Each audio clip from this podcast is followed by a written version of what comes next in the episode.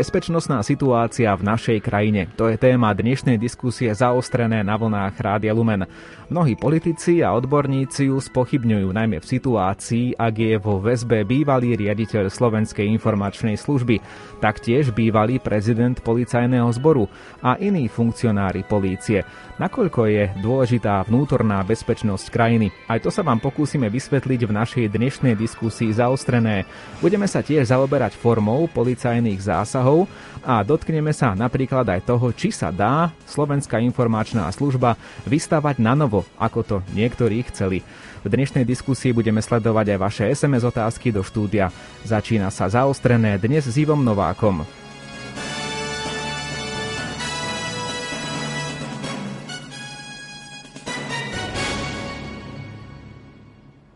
V dnešnej relácii zaostrené sa budeme venovať témam, ktoré sme naznačili. Pripomínam aj telefónne kontakty k nám do štúdia, ak nás počúvate naživo, a to konkrétne v pondelok 21. júna predpoludním. Svoje SMS-ky môžete písať na 0911 913 933 alebo 0908 677 665. Spolu so mnou v štúdiu Rádia Lumen je pán Pavol Abrahan, ktorého vítam v diskusii. Vítajte, pán Abrahan, dobrý deň prajem. Ďakujem pekne, dobrý deň prajem všetkým poslucháčom. No a pre našich poslucháčov pripomeniem, že náš dnešný host je bol teda na čele osobitného kontrolného výboru Národnej rady na kontrolu činnosti Slovenskej informačnej služby. No a našim druhým hostom, s ktorým budeme diskutovať tiež naživo na vlnách Rádia Lumen, ale v spojení cez telefón, je pán Igor Cibula, ktorý pôsobil ako riaditeľ rozviedky SIS v rokoch 1993 až 95. Pán Cibula, dobrý deň, verím, že sa dobre počujeme. Dobrý deň, som rád, že sa stretávam aj s pánom inžinierom Abrahánom a s poslucháčmi Rádia Lumen. Rozoberieme zaujímavé témy. Dovolte, aby ste možno začali práve vy, pán Abrahán. Skúsme vysvetliť poslucháčovi, čo sa vlastne deje v bezpečnostných zložkách našej krajiny, tak možno na úvod taký vstup do celej našej témy. Obzvlášť, tak ako som spomínal v predchádzajúcich sekundách na úvod dnešnej relácie, ak je vo väzbe bývalý riaditeľ SISky, bývalý prezident policajného zboru a iní vysokí funkcionári. No tak e, každý má svoje videnie a počúvame vyjadrenia ako zo strany koalície, tak aj zo strany opozície. Zo strany koalície je to e, tvrdenie o tom, že prebieha v bezpečnostných zložkách očistný proces zo strany opozície. Samozrejme, toto je spochybňované a tvrdia o manipulácii a o tzv. vojne alebo vojne policajtov. Ja osobne si myslím, že e, každá strana má tak trošku e, pravdu alebo v niečom majú pravdu. Čo sa týka tvrdenia vládnej koalície, tak k určitému očistnému procesu tam pri bývalých funkcionárov s veľkou pravdepodobnosťou prichádza a uvidíme, rozhodovať budú až súdy s definitívnou platnosťou. A čo sa týka, čo sa týka tvrdenia opozície ohľadom e, vojny policajtov, je treba povedať, že niektoré, niektoré zákroky, niektoré zásahy sú minimálne otázne. Je zrejme, že e, neboli vopred dostatočne pripravené a že vyvolávajú množstvo otázok vo, nielen vo verejnosti, ale aj v samotných bezpečnostných zložkách a aj u politikov. To je vidieť aj na tom, že nakoniec sa predseda vlády rozhodol zvolať to stretnutie 17.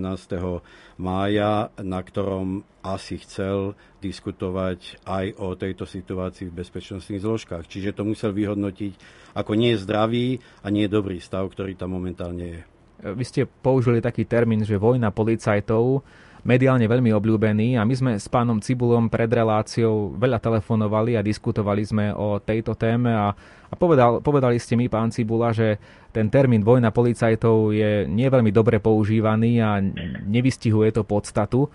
Prečo máte takýto názor? No, najprv e, chcem povedať to, že podobnou optikou vnímam situáciu, ako tu naprezentoval pán inžinier Abraham, lebo naozaj sa mi to javí tak, že e, aj v jednom postoji, teda v postoji vládnych politikov, aj v postoji opozičných politikov je kúsok e, pravdivého jadra.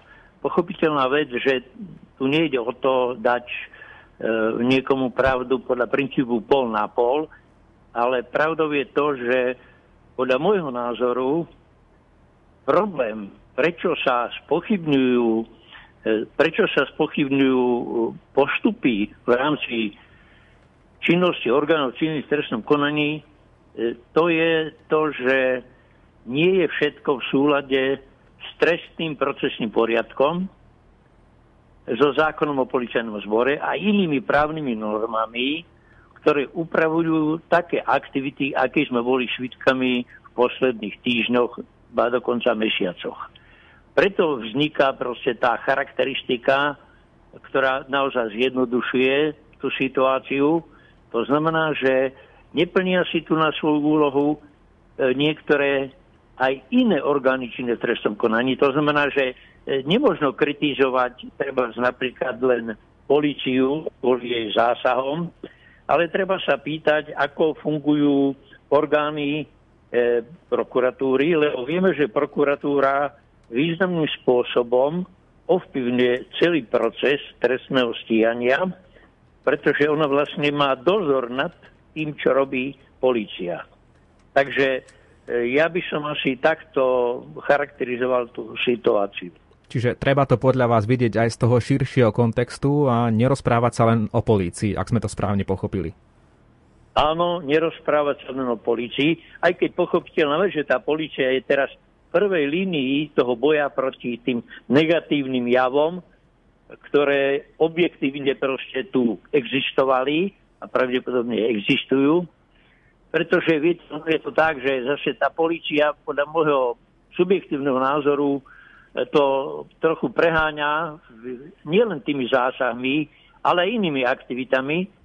A to z toho dôvodu, že azda niektorí tí policajní činiteľia si robia alibi sladom na to, ako sa správali e, 2-3 roky predtým, teda v minulých e, obdobiach. Takže ja to vnímam aj takto. Pretože keď ste spomenuli tie zásahy, tak keď si pozriete príslušné ustanovenia zákona, tak tam sa môžete e, presvedčiť, že za akých okolností používa policia prostriedky, ktoré boli použité napríklad v prípade e, zadržania pána Pčolinského alebo v prípade vniknutia bytu do pána Zuriana. Prečo takéto prostriedky sa používajú vtedy, keď ide o osoby, ktoré by mohli napríklad ohroziť zdravie zasahujúcich policajtov, alebo keby napríklad išlo o osoby, o ktorých je známe napríklad operatívnym pátraním, že sú násilníckej povahy, že sú vyzbrojené a že ich aktivity z minulosti naznačujú riziko použitia násilia z ich strany. Ale myslím si, že ani o pánovi Zurianovi, ani o pánu Pčolinského nemožno proste usudzovať, že by bolo potrebné sa obávať, e, že by siahli po, nejakom, po nejakej zbrani a niečo podobné. Aj formy... Áno. Viete, opakujem, zdá sa mi, že tento teatrálny spôsob policajných zásahov do určitej miery slúži na vytvorenie takého dojmu, možno aj určitého politického dojmu, aby verejnosť videla, že policia sa činí. Ale, ale znakom aktivity policie nie sú tieto teatrálne gestá, ale proste skutočné proste odhalenie a zistenia, ku ktorým dochádza. A to je nesporné. Aj formy zásahov polície zrejme prispeli k tomu, že predstavitelia opozície sa snažili v predchádzajúcich dňoch v Národnej rade odvolávať z funkcie ministra vnútra pána Mikulca. Pán Abraham, myslíte si, že pán minister Mikulec je dostatočne informovaný o veciach v rezorte, alebo naopak niektorí policajti by sme mohli tak povedať s trochou nadsázky muskáču po hlave? Pretože častokrát sa teda diskutuje o tom, že, že či je to dobré, keď má polícia uh, slovníkom vládnych predstaviteľov rozviazané ruky, alebo práve, že naopak minister by mal jednoznačne vedieť o každom ich kroku. Aký je váš názor na to? V prvom rade chcem povedať, že e, čo sa týka tých zásahov e, policajného zboru, že nemáme informáciu, ako vyhodnotili, ako, ako vyhodnotili danú situáciu pri zásahu na pána Pčolinského, ktorý požíval ochranu a nevieme, akým spôsobom tá ochrana, alebo hrozilo nebezpečenstvo, že by ochrana riaditeľovi SIS mohla v prípade, v prípade zasiahnuť. A čo sa týka u pána Zuriana, tam sa mi to zdá úplne akože kontraproduktívny takýto zásah z toho, že sa nakoniec musí zákonite obrátiť proti policii, lebo vlastne zasahovali v byte, kde pán Zurian ani nebol. Tak e, preto použiť takéto e, formy, e, násilné formy vniknutia do bytu sa mi zdá, že ten zásah nebol pripravený a tým pádom nebol ani opodstatnený a toto potom nahráva samozrejme opozícii pre túto, pre túto argumentáciu aj vo vzťahu k pánovi ministrovi. Áno, pripomeniem len, že hovoríme o bývalom šéfovi NAKA Branislavovi Zurianovi, aby poslucháči boli zorientovaní. Áno, Nech sa páči, áno, pokračujte. Áno. Čo sa týka uh, pána ministra, no tak uh, on práve tvrdí, že je potrebné po tom uh, dlhom období predchádzajúcich vlád, pána Pelegríneho aj pána Fica, aby policajti mali rozviazané ruky, aby mohli konať v zmysle zákona. Len tu je otázka, že či aj policajný zbor sa striktne dodrž, dodrž, dodržiava len zákonných e, ustanovení, ktoré opravňujú policajtov k takýmto zásahom. Ja si myslím, že tie základné informácie práve pri zásahoch voči, voči ľuďom, ktorí sú vo funkciách, ako bol pán e, Pčolinský, tak e, príslušný minister podľa mňa by mal byť informovaný. Nedá sa to konať, alebo nemalo by sa takto konať bez, bez e, jeho vedomia. Druhá vec je, že samozrejme minister by nemal zasahovať do tejto práce policajného zboru. Pán Cibula, v roku 2020 sa zmenila politická situácia na Slovensku, zmenila sa vládna garnitúra a zmenil sa aj štýl zásahov polície a niektoré kauzy a ich vyšetrenie jednoducho sú témou dňa a sú témou dňa aj v novinách, v médiách, samozrejme v televízii, v rozhlase.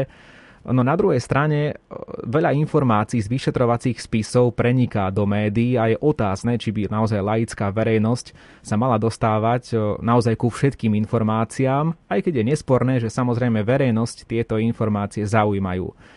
Pán Cibula, povedzte prosím vás, že ako je podľa vás možné, že tie informácie často z vyšetrovacích spisov, ktoré by mali zostať len tam, neustále prenekajú na verejnosť do médií? Ja by som odpovedal v takom širšom rámci, e, a síce, že boj proti organizovanému, sofistikovanému zločinu stal sa u nás politickou agendou. To znamená, že e,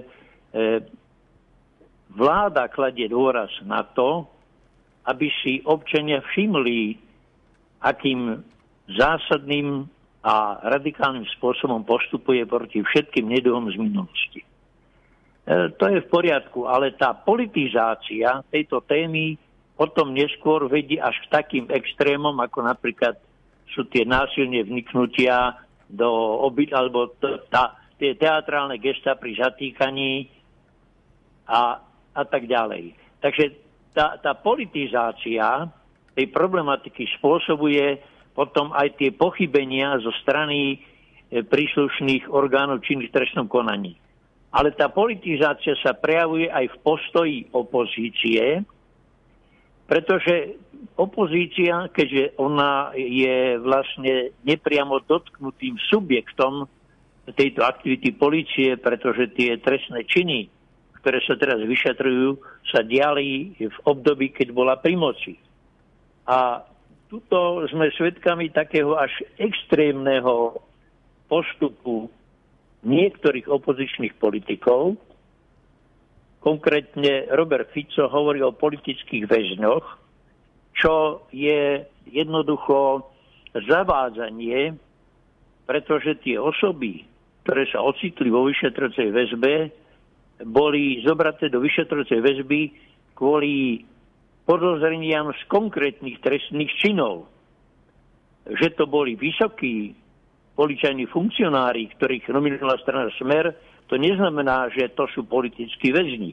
Myslím si, že viete, to do značnej miery pôsobí metúco na tú časť občanov, ktorí sú voličmi e, napríklad tejto opozičnej strany, ktorú predstavuje pán Fico, ale e, myslím si, že to nie je zodpovedný prístup.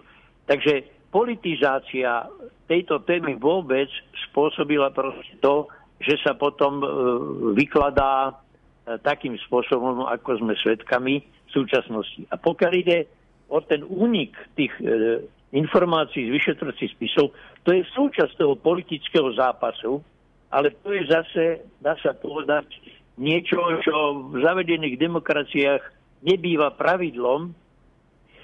Totiž v tomto politickom zápase tieto úniky majú slúžiť politickým subjektom súčasnej vládnej koalície, aby mohli poukázať na fakty, ktoré kompromitujú predchádzajúce vlády a zároveň vytvárajú určitý tlak. Zverejnenie týchto faktov vytvára určitý tlak na orgány činné trestnom konaní, vrátanie súdov, pretože je veľmi náročné pre súdcov, prokurátorov a pochopiteľne vec aj pre policajtov, ktorí prípady vyšetrujú, konať e, s, vedomím, že mnohé fakty už verejnosť dopredu pozná hoci by tieto fakty mali zostať v tom vyšetrovacom spise až do toho momentu, kým sa nezačne verejné súdne konanie. Takže myslím si, že politizácia tejto témy je príčinou toho, že tieto veci unikajú, ale v normálnom štáte by príslušné orgány vyšetrovali tento únik.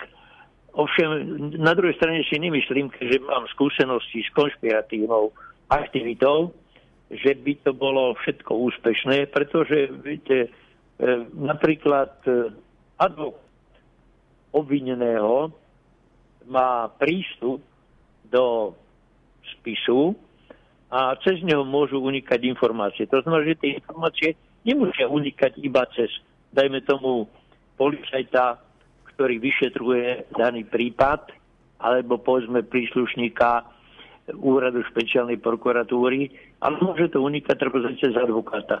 Takže takto asi by som ja Rozumiem. chápal tento stav, ktorý je. Nesvedčí o našej vysokej politickej a právnej kultúre, ale zrkadlí reálny stav slovenskej spoločnosti. Pán Abraham, nadviažme, keďže pán Cibula povedal alebo uviedol termín politizácia. Možno tá politizácia sa premieta aj do takých obrázkov, keď vidíme, že prichádza nejaký zásah napríklad v známej finančnej skupine alebo prichádza nejaký zásah alebo nejaký prevoz nejakého, nazvime to, prominentného zadržaného človeka a kamery sú pritom. To by sa jednoducho nemohlo stáť za normálnych okolností, že by to e, tí, e, tí členovia médií nevedeli. Dostanú sa tam, vedia možno ešte skôr o tom zásahu, e, ako by mali. No a to je jeden z dôkazov úniku tých informácií, lebo ako policajný zbor pripravoval ten zásah, keď sa o ňom dopredu dozvedeli, dozvedeli médiá a takisto potom hrozí, že sa mohol dozvedieť aj dotyčný a mohol sa uh, pripraviť. Ja by som chcel povedať, že súhlasím v tomto úplne s pánom Cibulom, že je to politizácia, je to zápas, aj v tomto prebieha zápas o verejnú mienku ako na jednej strane presne on popísal, že aj zo strany reprezentácie štátu alebo povedzme od policajného zboru, kde chce preukázať, že sa snaží to, čo tvrdili politici v kampani, že je potrebná očista e, spoločnosti, že je potrebná očista bezpečnostných zložiek, tak preukázať, že to tak je a že oni pracujú, presne ako to pán Cibola hovoril.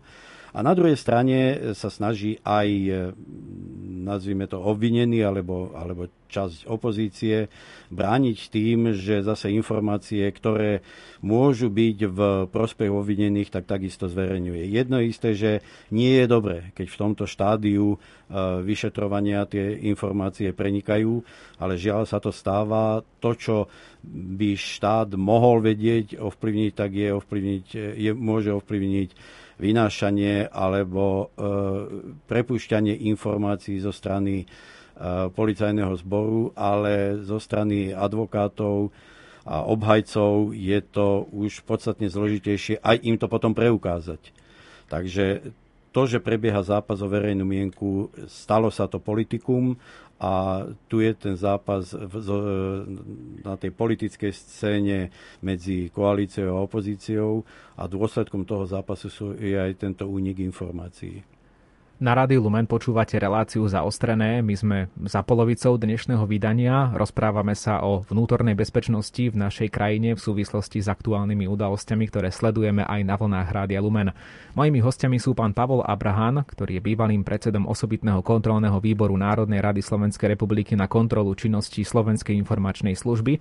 Na v Slovenskej informačnej službe pôsobil aj náš ďalší host Igor Cibula, v období rokov 1993 až 95 bol riaditeľom rozviedky SIS. E, poďme ďalej práve k tejto infor- práve k SIS. E, pán Cibula, pozrime sa na tú situáciu, ktorá tam nastala teraz.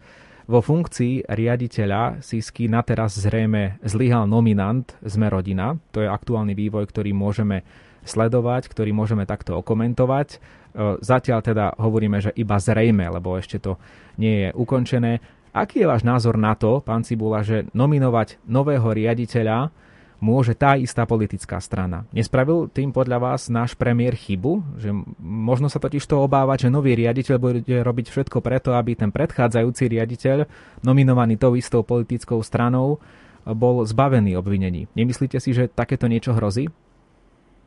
Pán redaktor, vy ste si už sám odpovedali na otázku, ale ja by som si dovolil taký historický exkurs v tejto, v tejto téme, pretože z pravidla e, šéf spravodajskej služby, v tomto prípade Slovenskej informačnej služby, podľa šéfov exekutívy v krajine, kde šéfom exekutívy je prezident, tak prezidentovi, a v krajine, parlamentného typu, ako je Slovenská republika, podlieha predovšetkým predsedovi vlády, teda premiérovi. To znamená, že e, riaditeľom Slovenskej informačnej služby by mala byť osoba, ktorá má dôveru premiéra a preto spravidla nominuje riaditeľa SIS premiér. Ale na Slovensku sa s jednotlivými kreslami vo vláde aj v orgánoch ústredných orgánov štátnej správy politicky kupčí. To znamená, že prihliada sa aj na iné okolnosti. E, to sa prejavilo napríklad v období poslednej vlády pána Fica, keď e, pán Danko si robil nároky na ministerstvo vnútra, ktoré riadil pán Kaliňák, ale pán Fico sa nechcel zrieť svojho rezortu a preto mu ponúkol Slovenskú informačnú službu. A tak sa rejiteľom Slovenskej informačnej služby stal nominant Slovenskej národnej strany. Táto situácia sa znovu opakovala, keď vznikla vláda pána Matoviča a vtedy ako najspolahlivejšiemu koaličnému partnerovi pánu Kolárovi sa ušlo to, čo chcel, to znamená funkcia riaditeľa Slovenskej informačnej služby. A to znamená, že žiadne nejaké také kritéria efektívnosti, systémového prístupu a tak ďalej. Keď e, v prípade pána Pčolinského sa preukázali určité podozrenia, tak e, logika dávala ten názor, ktorý ste prezentovali vo svojej otázke, ale viete, ten politický biznis je založený na tej dohode, že Slovenskou informačnú službu bude mať pod palcom nominant práve pána Kolára a preto znovu bol nominovaný e, človek, ktorý patrí do politického košiara, tak by som to nazval, strany sme rodina pretože pán terajší riaditeľ mal dobré subjektívne vzťahy s pánom Pčolinským a keď mal dôveru pána Pčolinského, tak pochopiteľná vec, že aj pán Kolár ho považoval za dôveryhodnú postavu, ale pán Aláč, viete, mal aj tú výhodu, že on e, dlhé obdobie pôsobil v Slovenskej informačnej službe, síce nie ako človek riadiaci operatívnu aktivitu, na inom úseku, ale bol zbehlý vo fungovaní v systéme, takže po tejto stránke odborný by som povedal, že pán Alač je kompetentný na tento post, e, dokonca kompetentnejší, ako boli niektorí iní, ale na druhej strane fakt je ten, že je evidentné jeho prepojenie na, na subjekt, ktorý ho nominoval. Ďakujeme, tak je to na Slovensku. Ďakujeme za vysvetlenie, pán Cibula. Pán Abraham, myslíte si, že premiér Heger spravil chybu v tomto smere, že si nenárokoval, že by on ako premiér nominoval nového riaditeľa SIS. E, áno, boli nejaké dohody asi na začiatku tejto vlády v roku 2020, tak ako nám to vysvetlil pán Cibula, ale vzhľadom na tú situáciu, nemal urobiť niečo inak podľa vás? E, ja si myslím, že urobil pán premiér chybu e, už len z toho dôvodu, že presne ako, ako hovoril aj pán Cibula, že teraz e, kroky, ktoré aj Slovenská informačná služba robila, v ďalšom môžu vyvolávať e, dohady alebo podozrenia, že boli robené v záujme toho, aby, bolo, aby sa pomohlo e, bývalému, bývalému riaditeľovi Slovenskej informačnej služby. Pritom nemusí to byť pravda, ale toto podozrenie, toto podozrenie tu zostáva. Ja si myslím, že e, pán e, premiér urobil chybu aj tým zvolaním toho stretnutia 17. 17. mája. E, keď si pozrieme tú, tú zostavu a pri takej určitej typológii, no tak e, mne, napriek tomu, že to pán Kolár odmietol, mne to vychádza, že ani páni prokurátori, ani e, pani ministerka Kolíková, určite nie pani ministerka Čaputová, ani pán minister... Pani, pani pre, prezidentka, prezidentka vás. Čaputová, ani e, pán minister Mikulec neboli iniciátormi a obávam sa, že pán Kolár on bol iniciátorom toho, aby takéto stretnutie sa uskutočnilo, lebo po tomto stretnutí on bol ten, ktorý mal pripravený aj ďalšie kroky. Tým ďalším krokom eh, rozumiem eh, vyžiadanie si správy pre poslancov Národnej, Národnej rady. A už teraz nechcem špekulovať, či nebola tam aj určitá dohoda, lebo pri hlasovaní sa to preukázalo o požiadanie, aby mohol bývalý rejiteľ Slovenskej informačnej služby vystúpiť v pléne Národnej rady. Čiže toto považujem za, za e, druhú e, chybu podľa mňa, lebo tým vtiahol do toho politického zápasu aj Slovenskú informačnú službu. A kedysi v takej ľudovej reči sa e, informačným službám alebo službám tohto druhu hovorilo tajná služba a vtedy je dobrá, a vtedy dobre pracuje, keď je jej činnosť utajená. Nie keď je na titulkoch strán. Vždy, keď služba sa dostáva na titulky médií, tak je tam nejaký, nejaký problém. A do tohto problému si myslím, že svojou čiastkou tú službu dostal aj e, pán premiér, že takéto stretnutie zvolal, aj tými ďalšími krokmi, ktoré následne nasledovali. Že nevyužil možnosť, ak chcel o niečom diskutovať, tak má e, Bezpečnostnú radu Slovenskej republiky, kde mohol prizvať e, prokurátorov aj ďalších nečlenov.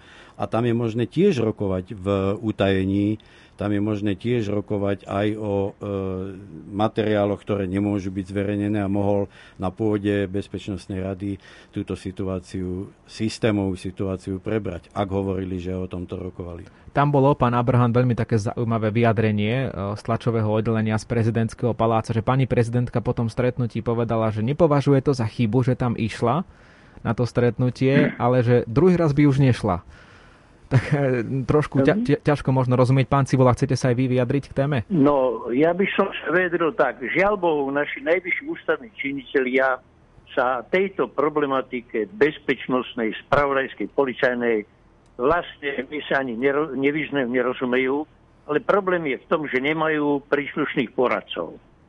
Keď si zoberiete zbor poradcov predsedu vlády pána Hegera, tak okrem predsedu a tajomníčky je tam poradca pre európske štrukturálne investičné fondy, pre dopravu, pre digitalizáciu, pre záležitosti EÚ, pre zelenú ekonomiku plán obnovy a pre investície.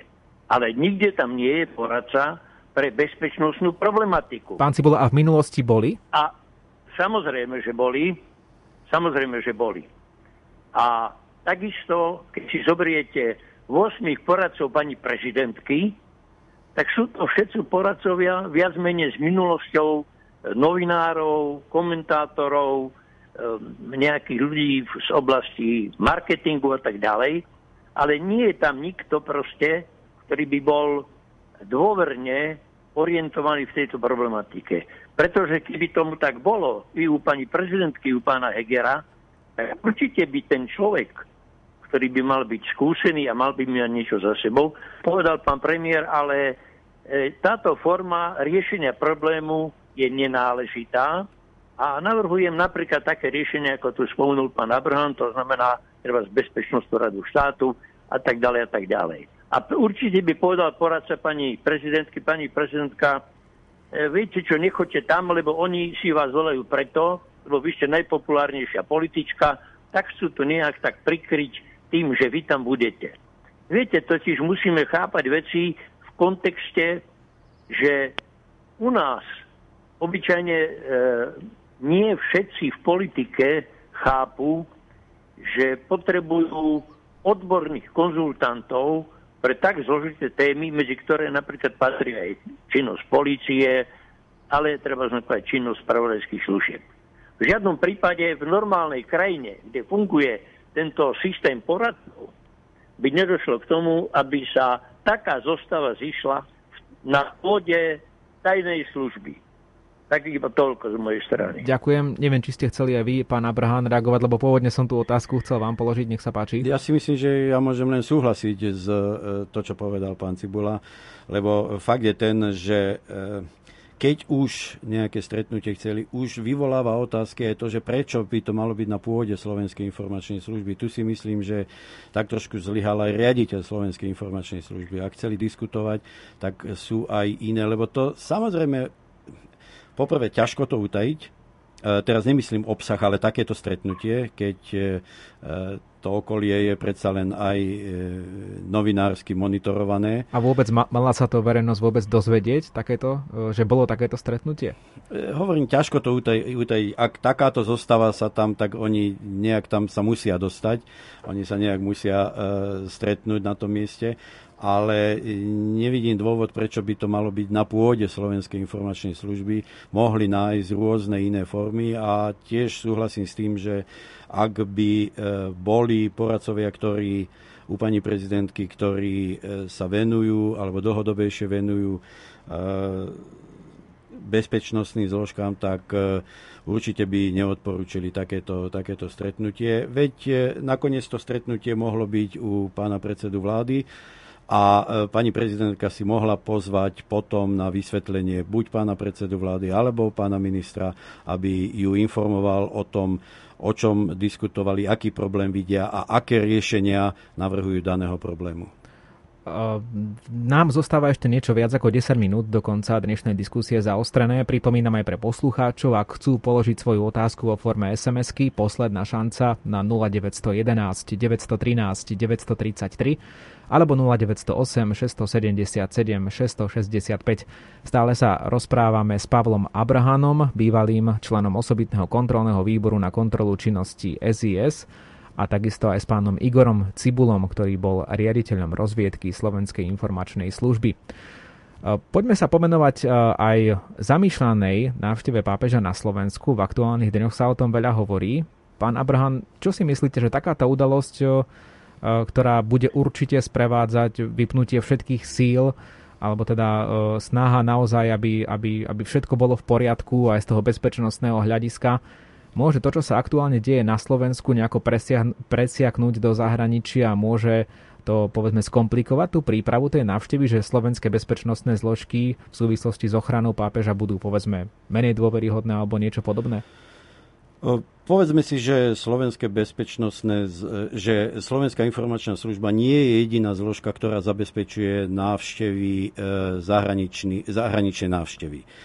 A, čiže to sú aj iné, to sú aj iné zložky. Čo sa týka informácií, ja si myslím, že zahraničie má dostatok informácií, čo sa u nás, čo sa u nás deje a som presvedčený, že my sme schopní a nie, nie, určite nebude problém s zabezpečením, bezpečnostným zabezpečením takejto návštevy aj za daného stavu taký, aký momentálne je, lebo aj tie iné zložky sú funkčné a pracujú a hovorím, že ak sa vycíti potreba, tak je tu možná spolupráca aj so zahraničnými bezpečnostnými zložkami a určite to bude aj takto zabezpečované. Ja nevidím problém pri návšteve e, svätého Otca na Slovensku, že by mal vzniknúť e, pri zabezpečovaní bezpečnosti tejto návštevy.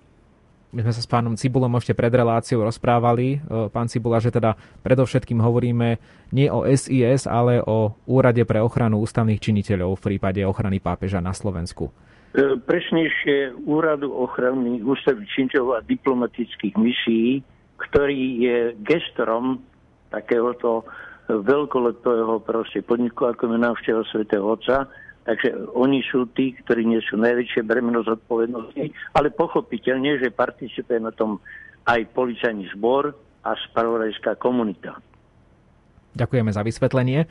No poďme sa venovať ešte jednej veci v súvislosti so Slovenskou informačnou službou. Zazneli aj hlasy, že je potrebné vystavať Sisku na novo. Tak e, bude ma zaujímať, pán Cibula, váš názor, či sa to vôbec dá. A ak áno, tak ako? Či si má Slovenská informačná služba vyberať pracovníkov z radou polície, alebo si ich má vychovávať sama? Ja viem, položil som viacero otázok, ale poprosím vás váš pohľad. No už viete, tento názor vyslovili, vyslovili viacerí politikovia a političky, dokonca aj publicisti, ale myslím si, že hovoria to spravidla tí, ktorí nepoznajú, ako funguje spravodajská služba, aká je štruktúra. Zrejme tu poznajú z filmov Jamesovi, Bondovi, alebo hm, neviem, inom proste žánri umeleckom, kde sa stvaruje činnosť. Pretože uh, viete, spravodajská služba je uh, tak zložitý systém a tak náročný systém, že budovať ju na zelenej lúke, ako to podala jedna pani profesorka, to je jednoducho naivné.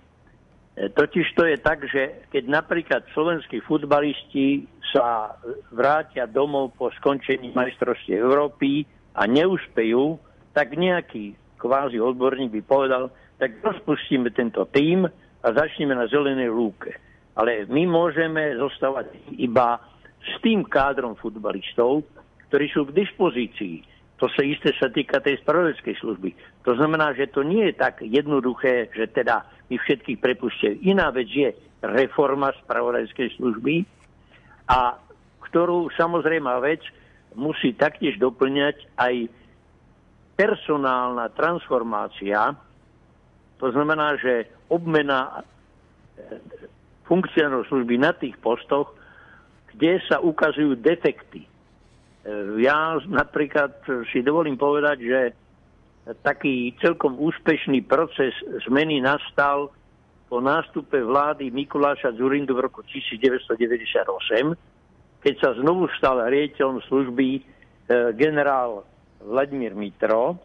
A Vladimír Mitro zdedil e, Lexovú spravodajskú službu, ktorá bola zaplotená do mnohých aj zločinov.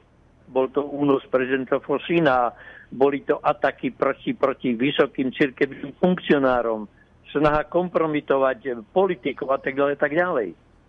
A e, Mitro mal takú zostavu top managementu, že to dokázali, e, že tá služba do značnej miery napravila svoju reputáciu. E, a, ale budovať službu na zelenej lúke tak to je taká utopia, ako že Slovensko vypustí raketu na Mars a pristanú tam detovanci.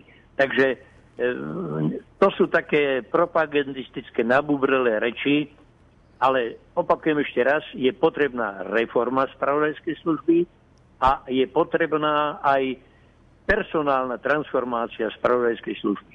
K tomu by som si poznamenal, keď som pôsobil ako predseda asociácie bývalých spravodajských dôstojníkov, tak sme predložili návrh na zriadenie úradu na kontrolu telekomunikačnej komunikácie. Proste navrhovali sme, aby odpočúvanie, aby som to nazval tak ľudovo, bolo vyňaté z kompetencie spravodajských služieb i policie, ale aby bola osobitná inštitúcia, ktorá by sa tomu venovala tým by sa zlikvidalo to prepojenie medzi jednotlivými zložkami spravodajského bezpečnostnej komunity. To napríklad funguje v Británii, funguje v Spojených štátoch, funguje to aj v, malých krajinách, treba napríklad Maďarsko a tak ďalej. E, samozrejme, že to, to by významným spôsobom napríklad e, zabránila kupčeniu s informáciami, ktoré sa získali od posluchom. Jednoducho operatívci v jednotlivých spravodajských zložkách v policii by nemali priamy dosah na režim odpočúvania. Ale tak ten návrh e, sa neudal, ale myslím si, že tak to by bol jeden z tých krokov. Nehovoriac o tých, tých opatreniach, ktoré by sa mali týkať treba napríklad e, oddelenia dvoch častí služby, a to zahraničnej a domácej spravodajskej služby, pretože dnes už dozrela tá situácia na Slovensku tak, že tento integrovaný model e, už nepreukazuje tú efektívnosť a životnosť, ako to bolo 10-15 rokov dozadu. Takže ja si myslím, že nie je začať na zelenej ruke, ale začať reformáciu. Ale reformu môžu začať ľudia, ktorí sú kompetentní. A tu prichádzame k tomu, či je policajt, či majú byť alebo nemajú byť policajti. V praveckej službe majú byť ľudia, všetkých profesí, politici to nevynímajúc, ktorí majú ale predpoklady pre túto profesiu. Totiž viete, tak ako napríklad futbal nemôže hrať človek, ktorý nemá vzťah k športu, to už nemôže byť reprezentantom. Tak ako napríklad klavírnym virtuózom nemôže byť niekto, kto nemá hudobný sluch, tak takisto nemôže fungovať v prvskej službe policajt, pretože chcem teraz pripomenúť jednu vec, že je rozdiel medzi činnosťou spravodajskej služby a policie. Spravodajská služba nie je orgán činný v trestnom konaní. Ona nezískava informácie, ktoré slúžia v rámci dokazovania, odhaľovania a dokazovania trestných činov. E, spravodajská služba pracuje metódami, ktoré sú povedané obrazne behom na dlhé trate. A toto napríklad je cudzie mentalite policie, ktorá potrebuje vykazovať svoje aktivity pri dobrej zločinnosti oveľa proste rýchlejším tempom, lebo si to vyžadujú aj spoločenské podmienky. Takže ja si myslím, že áno, je treba urobiť zmeny, reformovať spravodajskú komunitu, nie len jednu službu, spravodajskú komunitu a potom samozrejme vec e, riešiť otázku, že komu zveriť takúto náročnú úlohu, pretože tých schopných ľudí, tak ako ich je málo napríklad u nás o futbale alebo v hokeji, tak tých schopných ľudí aj v spravodskej komunite tiež nie je tak veľa, aby sme si mohli dovoliť luxus, že pri každej zmene vlády e, sa títo ľudia musia zo spravodajskej služby porúčať. Ďakujeme, Viete, ďakujeme za vysvetlenie. Áno, áno, áno, ďakujeme pekne. Uh, Rastio Krajčovič, poslucháč, sa podpísal pod sms a pýta sa, prečo sa nepríjme úzus, že tajná služba sa má obsadzovať personálne na odbornom princípe. Ja teda nadviažem, pán Abraham, na túto poslucháčskú otázku ktorá môže naznačovať, že dôvera verejnosti v Slovenskú informačnú službu môže opäť e, poklesnúť. Aj pán Cibula už hovoril o nejakom vývoji, o potrebe reforme informačnej služby a spravodajských zložiek. Čo si myslíte vy, že je ten imič teraz trošku narušený, imič Slovenskej informačnej služby? No tak e, keď e, sa stalo to, čo sa stalo s rejiteľom aj s jeho námestníkom, no tak je samozrejme, veď to som hovoril, že ak tajná služba sa dostane do, e, na stránky, na titulné stránky novín a médií, no tak nikdy to nie je, nikdy to nie, nie je dobre. Čo sa týka odbornosti, už napríklad aj teraz e, nie je možné spochybniť odbornosť nového pána riaditeľa. S veľkou pravdepodobnosťou ju úplne splňa. Len tie súvislosti nominácie môžu vyvolávať určité podozrenia. Čiže tam by mala byť aj e, také, taká súčinnosť, že o odbornosti musí byť základným predpokladom odbornosť, ale aj presne to prepojenie, to, čo pán Cibula hovoril, že proste spravodajská služba má byť e, službou, e, ktorá podáva všetky informácie ústavným, ústavným činiteľom a predsedom vlády je predseda najsilnejšej strany. Čiže logicky by to takto malo byť. A vždy, keď pristúpime k nejakej výnimke, tak čas ukazuje, že tá výnimka nás potom, potom dobehne. Tak e, by som sa vrátil ešte možno k tej otázke, ktorú ste dali. Musím povedať, že ja som sa pousmial tým návrhom, že začať znovu na zelenej lúke, veď ak máme dosť kvalitných ľudí, aby sme mohli budovať novú, no tak prečo ich ne, nepresadíme, ale prečo ich neuplatníme a zvlášť, keď je to návrh ako zo strany koalície, tak prečo týchto ľudí neuplatní vo funkcionárskom zbore už teraz, aby mohli pracovať na, na rekonštrukcii alebo na zdôveryhodnení súčasnej informačnej služby. Ďakujem pekne aj za váš názor, ktorý už bol posledným v dnešnej diskusii zaostrené. Diskutovali sme s Pavlom Abrahanom, bývalým predsedom osobitného kontrolného výboru na kontrolu činnosti SIS. Ďakujem, že ste prišli do relácie. Ďakujem aj ja za pozvanie a pekný deň všetkým poslucháčom. A telefonicky sme boli spojení s pánom Igorom Cibulom, ktorý bol riaditeľom rozviedky SIS v období 1993 až 1995. Pán Cibula, ďakujem aj za váš čas pre poslucháčov Rádia Lumen. Ďakujem vám pekne a ďakujem za príležitosť, že som mohol hovoriť takto s pánom Abrahánom, s ktorým sme veľmi úzko spolupracovali keď bol predsedom výboru na kontrolu činnosti SIS a ja som bol predsedom asociácie bývalých spravodských dôstojníkov. Nechcem mu lichotiť, ale ľudia s jeho naturelom sú typy politikov, ktorí tej našej spravodajskej práci rozumejú. Ďakujem pekne. Ďakujem a teraz ste mi lichotili. Ďakujem pekne. Pekný deň. No a na záver už len dodám, že dnešnou reláciou zaostrené vás prevádzal Ivo Novák. Do počutia.